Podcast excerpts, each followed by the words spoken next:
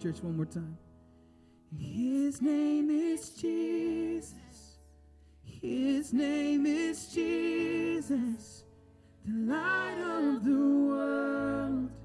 And there's freedom in his name. He's awesome in power. And reigning forever. The light of the world. And there's freedom in his name. And there's freedom in his name. 1 Samuel chapter 15, verse 22 says, But Samuel replied, What is more pleasing to the Lord, your burnt offerings and sacrifice, or your obedience to his voice?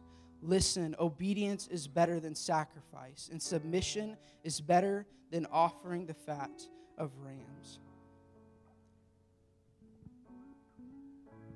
Jesus is not focused upon what you are sacrificing. He is focused upon, are you just giving your all to him? Are you being fully obedient to him? Are you trusting in him? The words of this song, man, are you just singing them out of sacrifice? Or are you worshiping out of obedience in whatever kind of circumstance you may find yourself in? Are you worshiping truly believing that God is all of those things? That he is everything, that he can do all things. The Lord is not focused upon your religious activity of singing. He is looking at the deepness of your heart. And whether you do it just to put on an act,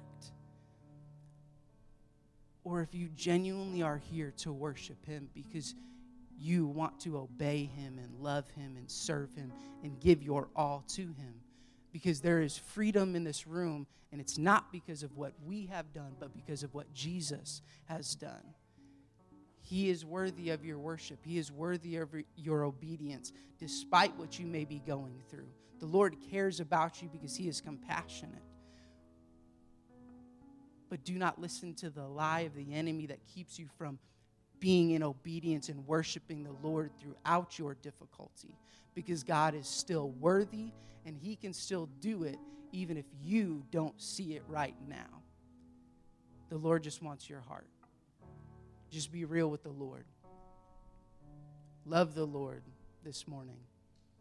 Worship him, not out of duty, but out of love and out of obedience. Let's pray. God, we thank you for this morning. Lord, we thank you for the opportunity to be in your presence. God, it is in your presence that all things change. God, that we are made new, that you purify and cleanse our minds. Lord, that you give us fresh perspective. Lord, that we receive hope and joy, strength and life. In your presence, all things change. Lord, this morning we choose not to just be in church today, but Lord, we choose to engage with you. The Spirit of the living God, we choose to engage with you, that you would have your way in our hearts and our minds. Would you change us this morning? We are not here to just sit in church. We want to be changed by your presence.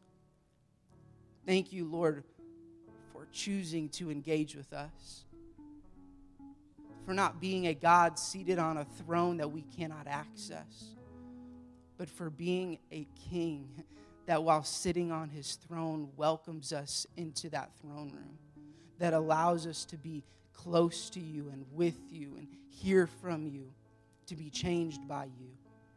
Lord, we love you. I pray this morning, God, that you would be glorified out of our worship, that you would be honored out of the position of our hearts.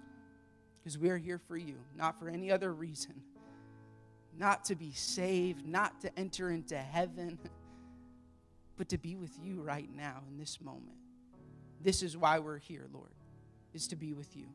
So would you have your way? We ask this in your name. Amen. Amen. Well, you may be seated.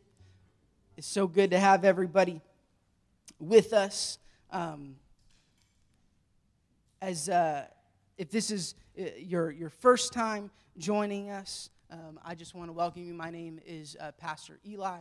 I'm the next gen pastor here, so I do everything from nursery through college, and just excited to have all of you guys with us. And you know, this church is a church that gives. This is a church that believes in the next generation. I just think it's awesome that on a weekly basis we have like 200 next gen students, you know, whatever range they fall in there, that are in this building. I mean, that's a church in most communities, in most places.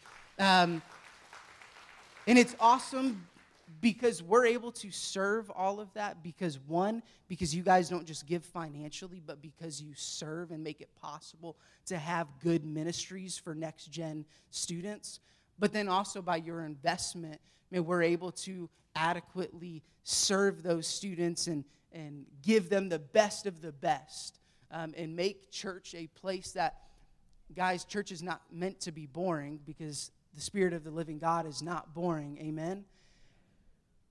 And so we're able to create something and just be a part of life with students because of your giving. So we're so thankful for you guys giving. So I mean, you can give in a multitude of different ways, online or in person. We just encourage you to do this out of obedience and not out of sacrifice, because the Lord loves your obedience, not just your sacrifice.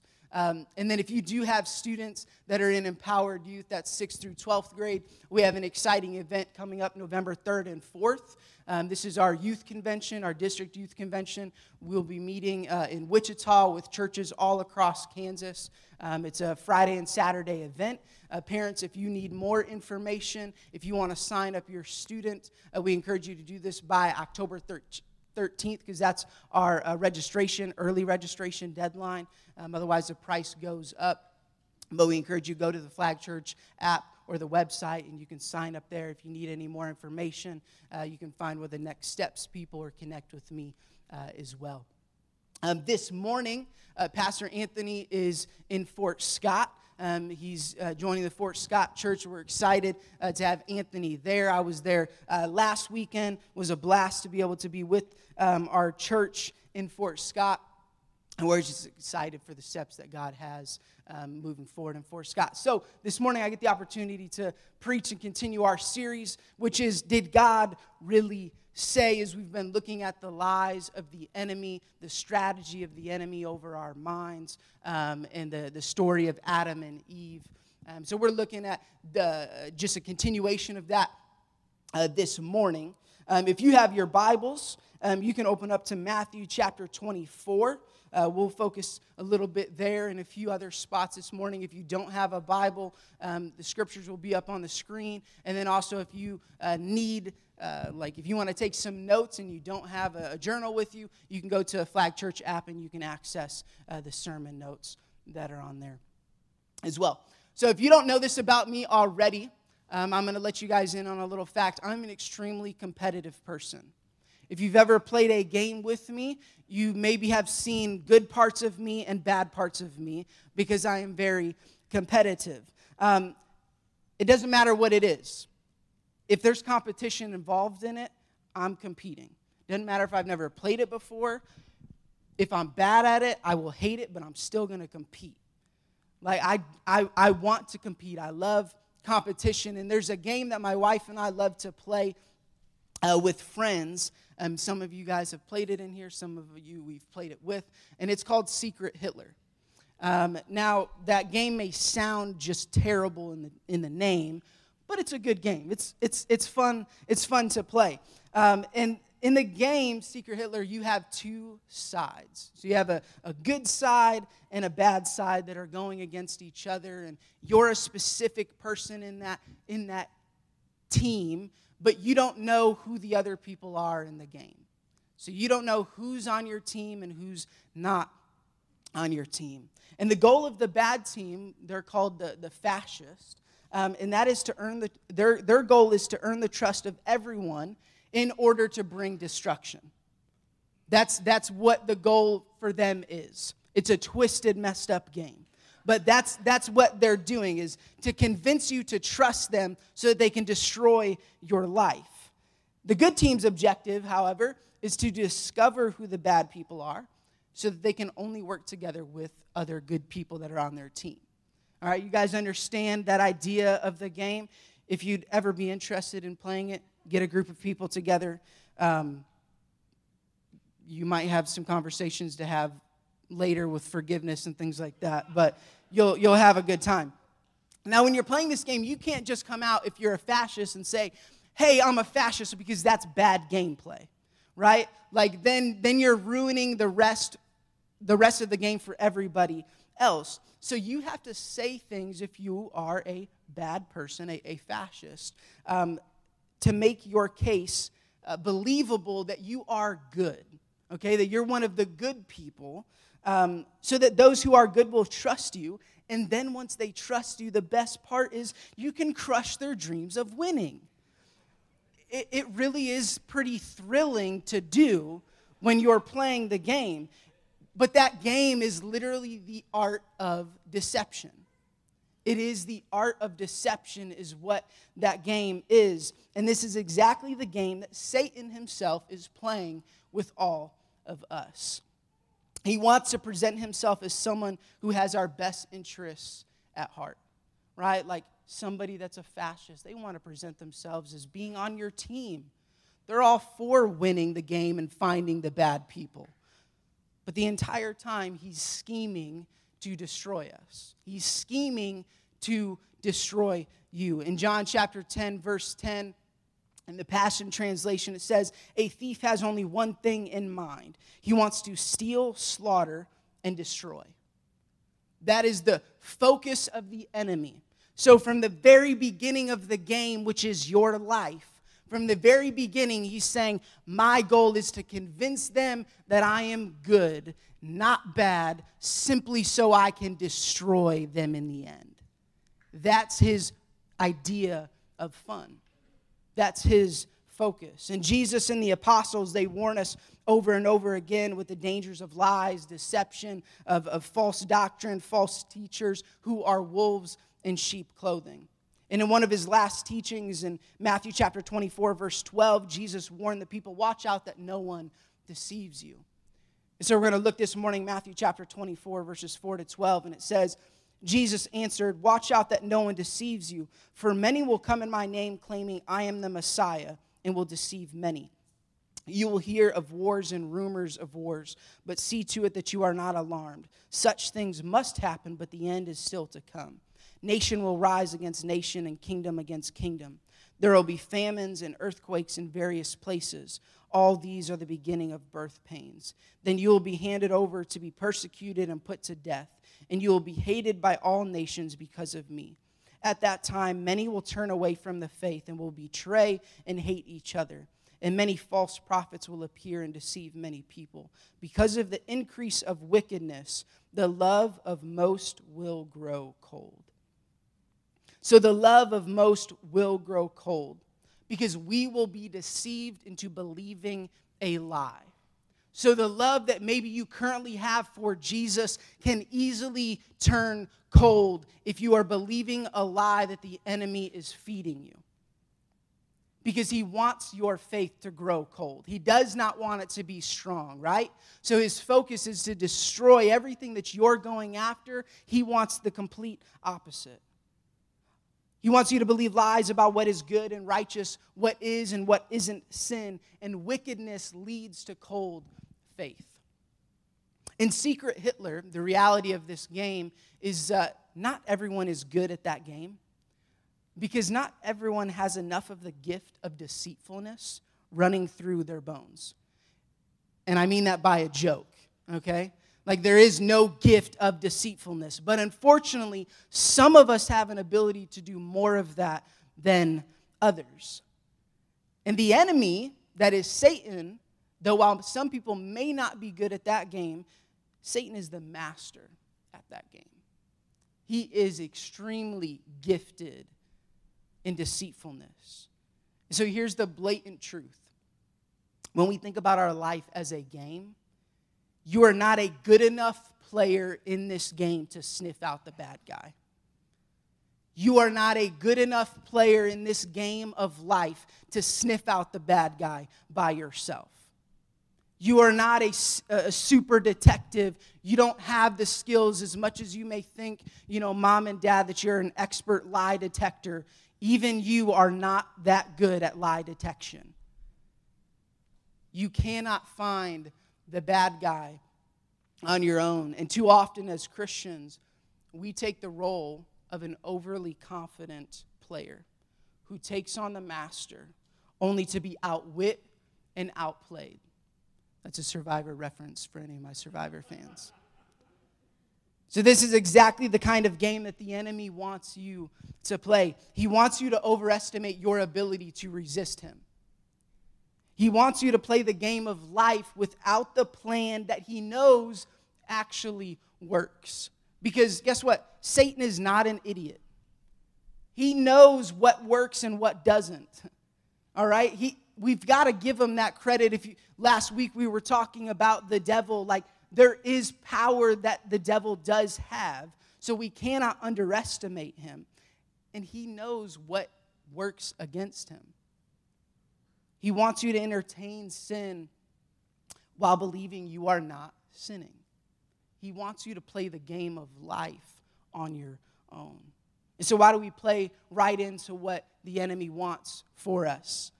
It's because while you and I are called to understand our enemy does a lot of research on us. So he knows what works against us. He knows how to attack us. He knows what doesn't work on us. And the world's leading expert on deception, this is somebody that actually is good at this, okay? The leading expert on deception is Dr. Timothy Levine, and he spent years conducting hundreds of interviews with everyone from police officers to CIA agents. And his conclusion is that even the most intelligent human beings are terrible at lie detection. Even the most intelligent are terrible at lie detection. So again, you are not a good enough player in this game to snuff out the bad guy by yourself.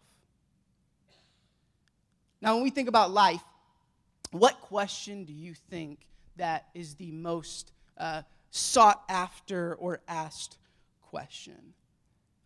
What I believe it is what will make me happy? Right? What will make me happy? And why this question? Because every person alive wants to be happy and feel fulfilled in this life, right? No matter who you are, you want to be happy. You want things to go the way that you want them to go. You want to be excited about all areas of your life. You want to feel fulfilled in your job, in your life, in your relationships. You want all of that. And Ignatius of Loyola, the founder of the Jesuit order, is credited with defining sin as unwillingness to trust what God wants for me is only my deepest happiness. And that is why the devil's primary target is our trust in God and our trust in his truth in Scripture. Because he wants you to believe that that is not God's focus for you, that the Lord truly doesn't want you to have abundant life.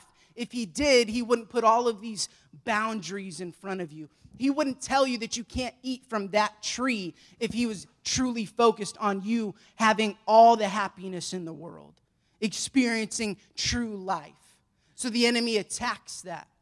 He plays to what our desire is, which is happiness. So if he can get us to doubt God and his truth as being the guide to what is the good life, and instead trust in ourselves as the guide for the good life, then he has us. And in the ultimate irony, sin sabotages our capacity for happiness by appealing to our God-given desire for happiness via deceptive ideas. So this morning we're talking about the deception of the enemy because he is a good deceiver. And here's the reality, though. The devil cannot make you do anything. The devil cannot make you do anything. So often we're like, that dang devil, like he got me to mess up. He got me to do this. No, you made the decision in this life. The enemy cannot make you do anything. He does not have control over what you choose to do. So he's going to present you with things to deceive you, to make you make the decision. So the art of deception is getting someone to believe what you want them to believe. That's what the enemy wants for you. He wants you to believe what he wants you to believe. Deception is at the root of almost every single problem that we face in our society and in our souls. Deception is the problem. So this morning, I just want to again reiterate this. Okay? Don't trust yourself.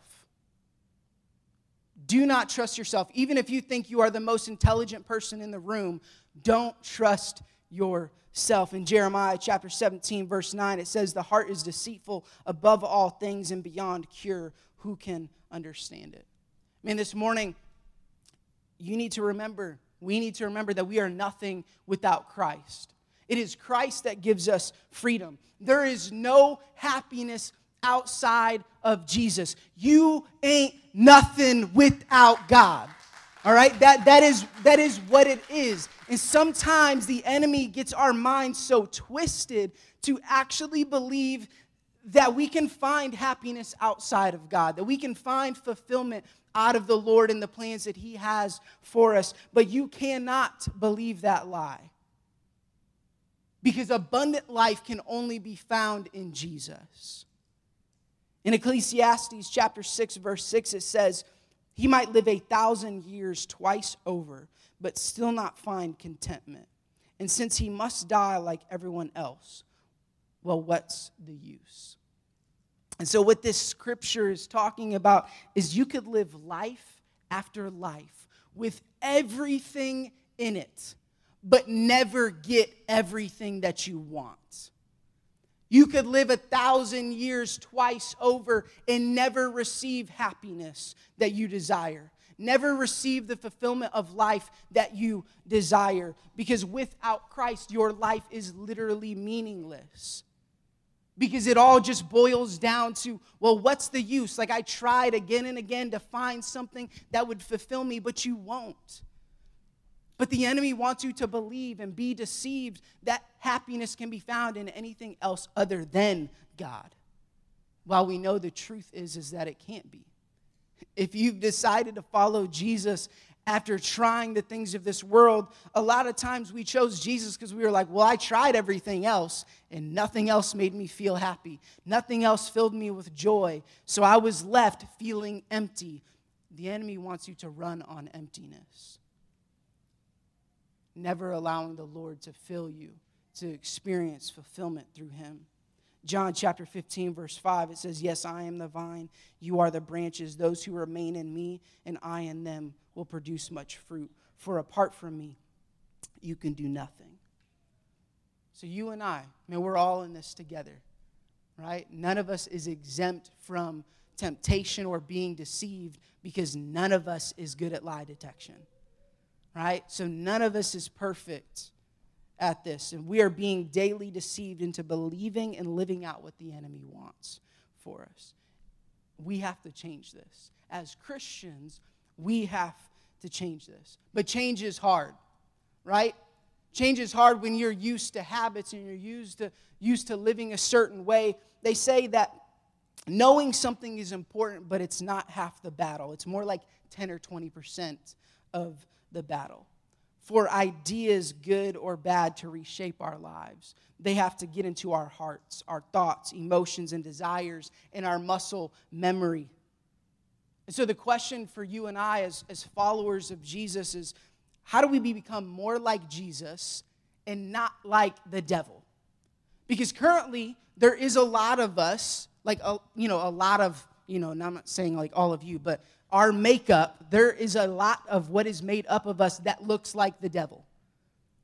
So how do we become more like Jesus and look like him? The enemy has a strategy of deception. And so what is our strategy in fighting the devil's deception? The answer is simple, and it's spiritual formation. Spiritual formation is the answer to pushing away the devil's deception.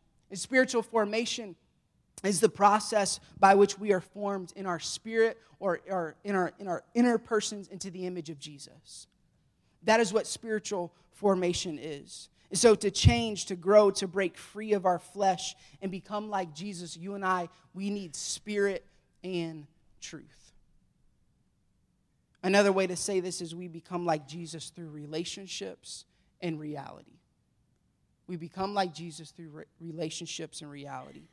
Psychologist M. Scott Peck called the devil a real spirit of unreality. A real spirit of unreality. He feeds us unreality all day, every day.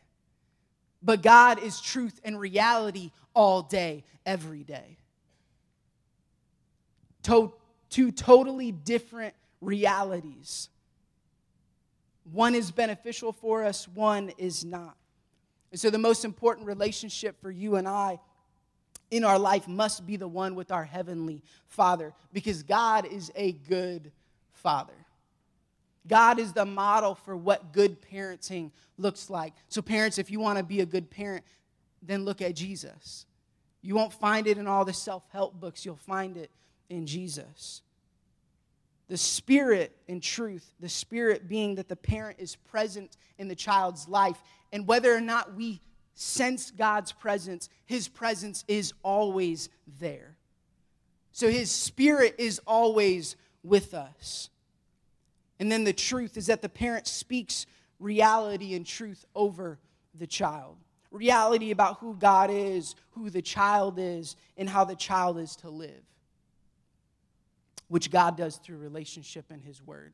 So God is spirit and truth. He is present, but he also gives us reality. God transforms us through relationship with him and makes us like him. And so as followers of Jesus, we look to Jesus' life for the model of how we are to live, for the template of how to fight the devil. And so what is Jesus' practice? We're going to look at this morning, and by practice, I mean the disciplines by which we mitigate the isolation and lies of the devil with the spirit and truth of Jesus. And so we see this in Luke chapter 4, verses 1 to 13. And if you've ever read this section of Scripture, it is where the enemy is taking, or Jesus is going out into the desert, and he's going to be tempted by the enemy for 40 days. And so the enemy and Jesus are having some dialogue here, and we'll try to pick it up.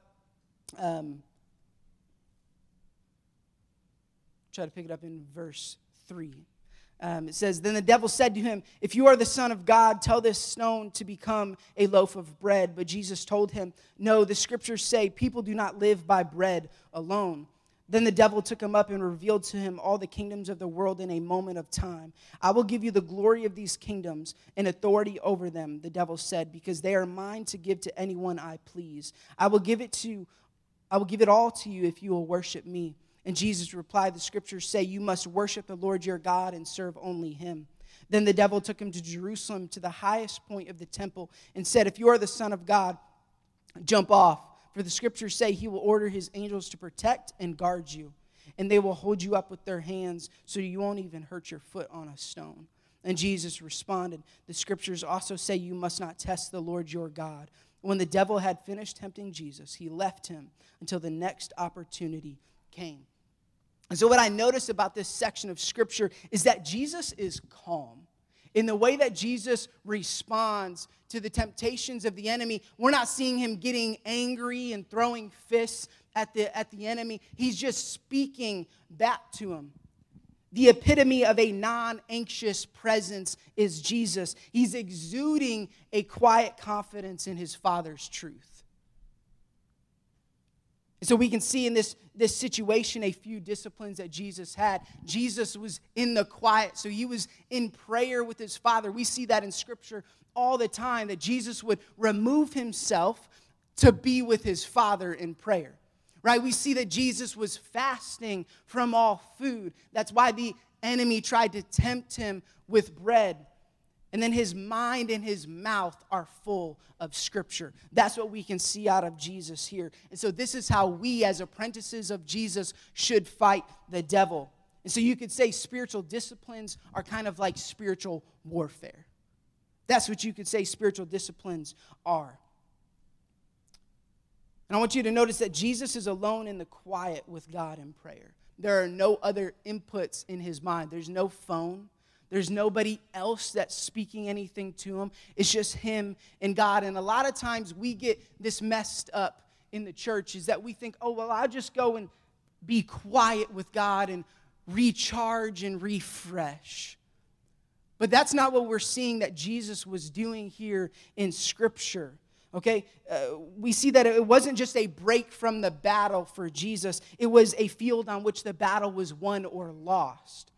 It was in the moments that he was spending with God. Henry Nouwen said it this way, solitude is not a private therapeutic place. Rather, solitude is the furnace of transformation. Without solitude, we remain victims of our society and continue to be entangled in the illusions of the false self. So it's in quiet prayer that the devil's lies, the illusions of the false self are exposed and brought out into the open.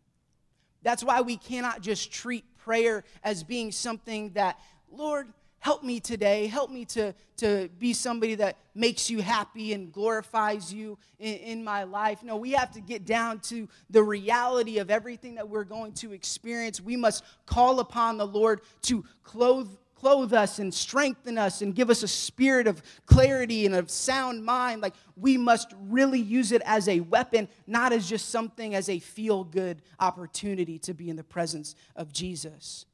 And so how does Jesus fight the devil's lies? By turning to Scripture.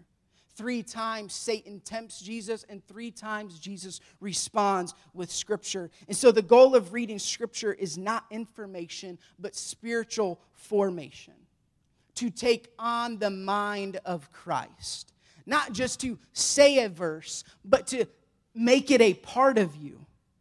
And Jesus was calm because he didn't just know the Scripture. It was a part of him. It was him. So Jesus could respond without fear or, anxiety. He could just respond calmly because he knew what the word was. Sometimes we're so overwhelmed with life because we know the Scripture, but we have not made it a part of us.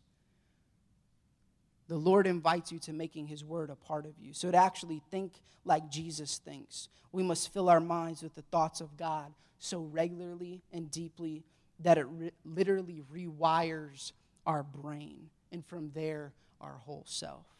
And so the key is not to just think about Scripture, but to think Scripture.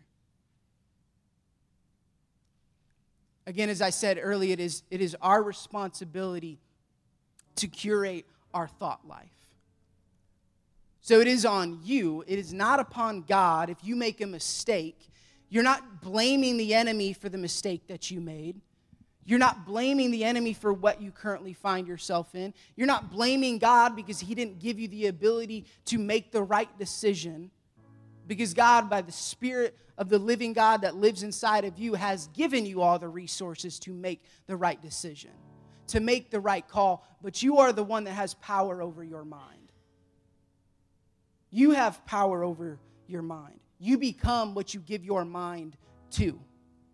Dallas Willard says, the hunger of the human heart that is unfed by what is authentic will go for what is inauthentic. If human beings need something vital badly enough, they may even destroy themselves trying to get it. So if you fill your mind with what is inauthentic, it's going to ruin you. It will ruin your whole self because the mind feeds us. That's where the lies originate, is in our mind. And then it takes root in our heart. And then it takes root in ourself. Romans chapter 8, verse 6 says, the mind governed by the flesh is death, but the mind governed by the Spirit is life and peace. So the key to defeating the enemy's lies and deception is to not treat prayer and time in God's word as simply as a resource, but as a weapon. that if you do not do those two things, you are a really weak soldier. You cannot fight the enemy by yourself. You're not smart enough. You're not strong enough. Your mind is not clear enough. You need the presence of God. You need moments where He can renew your mind and purify and cleanse your mind through prayer. And you need His truth to rewire everything that you speak and say, that it truly becomes a part of you. So to wrap us up this morning, if you would stand to your feet, in Ephesians chapter 6, verses 10 to 18, this is what we are called to do on a daily basis. It says, "Finally be strong in the Lord and in His mighty power. Put on the full armor of God so that you can take your stand against the devil's schemes. For our struggle is not against flesh and blood, but against the rulers, against the authorities, against the powers of this dark world, and against the spiritual forces of evil in the heavenly realms. Therefore, put on the full armor of God so that when the day of evil comes, you may be able to stand your ground. And after you have done everything to stand, stand firm then, with the belt of truth buckled around your waist, with the breastplate of righteousness in place, and with your feet fitted with the readiness that comes from the gospel of peace. In addition to all this, take up the shield of faith, with which you can extinguish all the flaming arrows of the evil one. Take the helmet of salvation and the sword of the Spirit, which is the word of God, and pray in the Spirit on all occasions with all kinds of prayers and requests. With this in mind, be alert and always keep on praying for all the Lord's people." So the Lord gives you instruction. You have power and control over what you do with the instruction. You have power over your mind. Though we live in a world that is controlled by the enemy, you are still the person that decides what you do and how you live. And Jesus presents you a way to living that does bring abundant life that you cannot find anywhere else. But you cannot weed out the deception if you're just attending church on Sundays. If you're not reading and you're not praying, if you're not truly diving into the Word, then you will be deceived. Because church is not meant to be your resource of fighting against deception. The Word of God and His presence in prayer is your resource. It is your ability to do just that. Church is not enough. So don't make church your connection to God, because you will be a weak soldier and you will be deceived. So if you want to be strong and you want to fight against the lies of the enemy, if you want to take back what the enemy took from you, if you want to expand the kingdom of God and see people around you come to know who Jesus is, well, you must be a strong soldier. You must be in the fight with God. You must be on your hands and knees with the Lord every single day and inviting Him to change who you are, because you cannot do it by yourself, because you're not a good enough player in the game. But Jesus is the master at life. Jesus lived this life with perfection, though He experienced everything that we have experienced. So Jesus is the model. Embrace Him and turn away and flee from the enemy. Purify your mind with the scripture of God's word and allow His presence to change you. Let's pray. God, we welcome You. Lord, we welcome You to our heart. God, to our life, our body. Lord, right now in this moment, if maybe I have been standing at arm's distance from You, right now, Lord, I choose to step into You. I choose to allow You to have full presence in my life. Lord, I'm not just living for You out of sacrifice. I'm not just attending church. But Lord, I'm choosing to be obedient to You with my entire self, with my mind, with my actions, with everything that I do. Lord, I know that I need You, because the enemy is good at what he does. And Lord, he has plagued our minds. He has deceived us from what is good and what is righteous, what is sin and what isn't sin. Lord, he showed us a way that looks to be the good life, but it's not. Lord, would we remember, Lord, that in you the good life is found, that abundant life, more than we could ever want or desire, is found in you. It doesn't mean that good things are just going to happen to us, but Lord, you are good through all things. That's what joy is. Joy is better than happiness. Happiness is fleeting, but joy is forever. And joy can only be found in you. So, Lord, as Christians, as people that are in your army, would you help us to embrace you more than what we have been doing? To be obedient to you more than what we have been being obedient? To engage with you more than what we have been engaging before? Lord, we declare our need for you this morning. You are the key to life. You are the key to everything. So we just welcome you. We ask and invite you to a deeper place with us. But ultimately, Lord, we know that you've already been wanting to give us that. We are the ones that are in control. So, Lord, I pray over every person in this place, God, that they would begin to choose you, to take control, to put their life into your hands, but by daily decisions, because they are the ones that are in control of the way that they live their life. And I pray, Lord, that they would choose to live their life with you, not without you, because we are not strong without you, but we are empowered by you. Lord, we love you. We thank you for freedom that is found in Christ, for changing us and for making us like you. That is our deepest desire, is to be like you.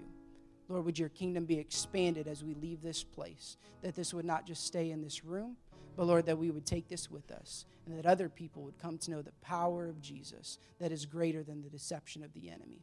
You are greater than it all, Lord, and we declare that. We ask this in your name. Amen. Amen. Well, you guys have an amazing rest of your Sunday, and we will see you guys on Wednesday for our Bible study, or we'll see you next Sunday for church. Have a good one.